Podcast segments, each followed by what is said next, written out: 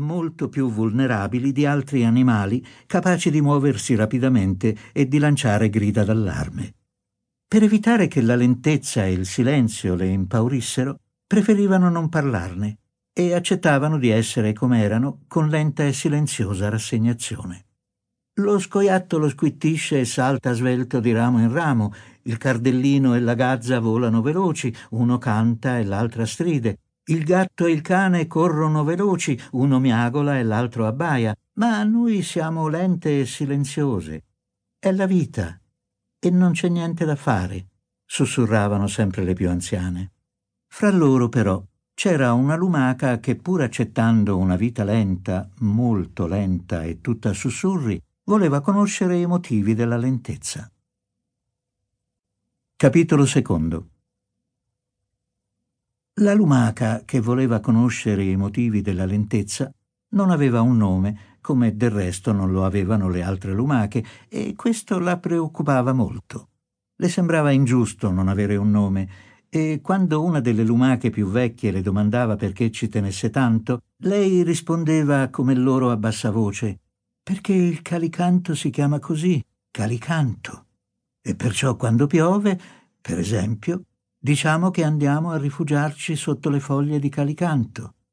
Anche il saporito dente di leone si chiama così, dente di leone, e perciò quando diciamo che andiamo a mangiare delle foglie di dente di leone non ci sbagliamo e non mangiamo ortiche. Ma gli argomenti della lumaca che voleva conoscere i motivi della lentezza non risvegliavano grande interesse nelle altre lumache.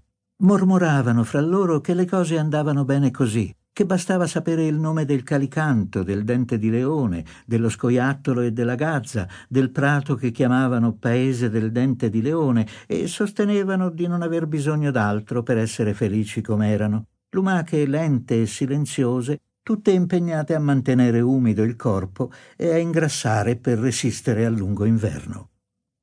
Un giorno la lumaca, che voleva conoscere i motivi della lentezza, sentì i sussurri di due lumache più anziane. Parlavano del gufo che viveva tra le foglie del faggio più alto e vetusto dei tre che si ergevano lungo un margine del prato. Dicevano che sapeva molte cose e che nelle notti di luna piena, senza curarsi di avere ascoltatori, intonava una litania in cui cantava tanti alberi chiamati noce, ippocastano, leccio e quercia che le lumache non avevano mai visto né riuscivano a immaginare. La lumaca decise di chiedere al gufo i motivi della lentezza e lentamente, molto lentamente, si diresse verso il più vetusto dei faggi.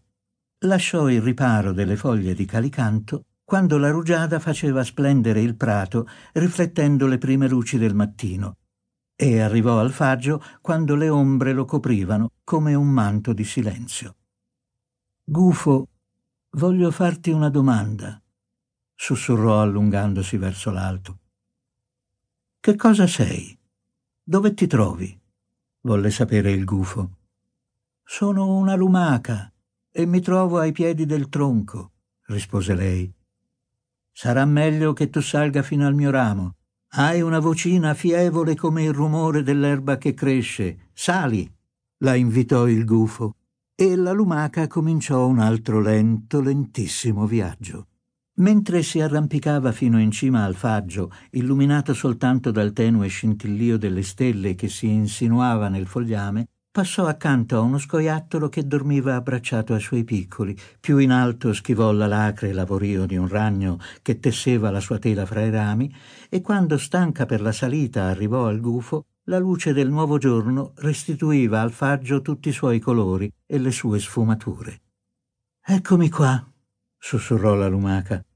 Lo so, rispose il gufo. Non apri gli occhi per guardarmi, sussurrò di nuovo la lumaca. Li apro la sera e vedo tutto quello che c'è.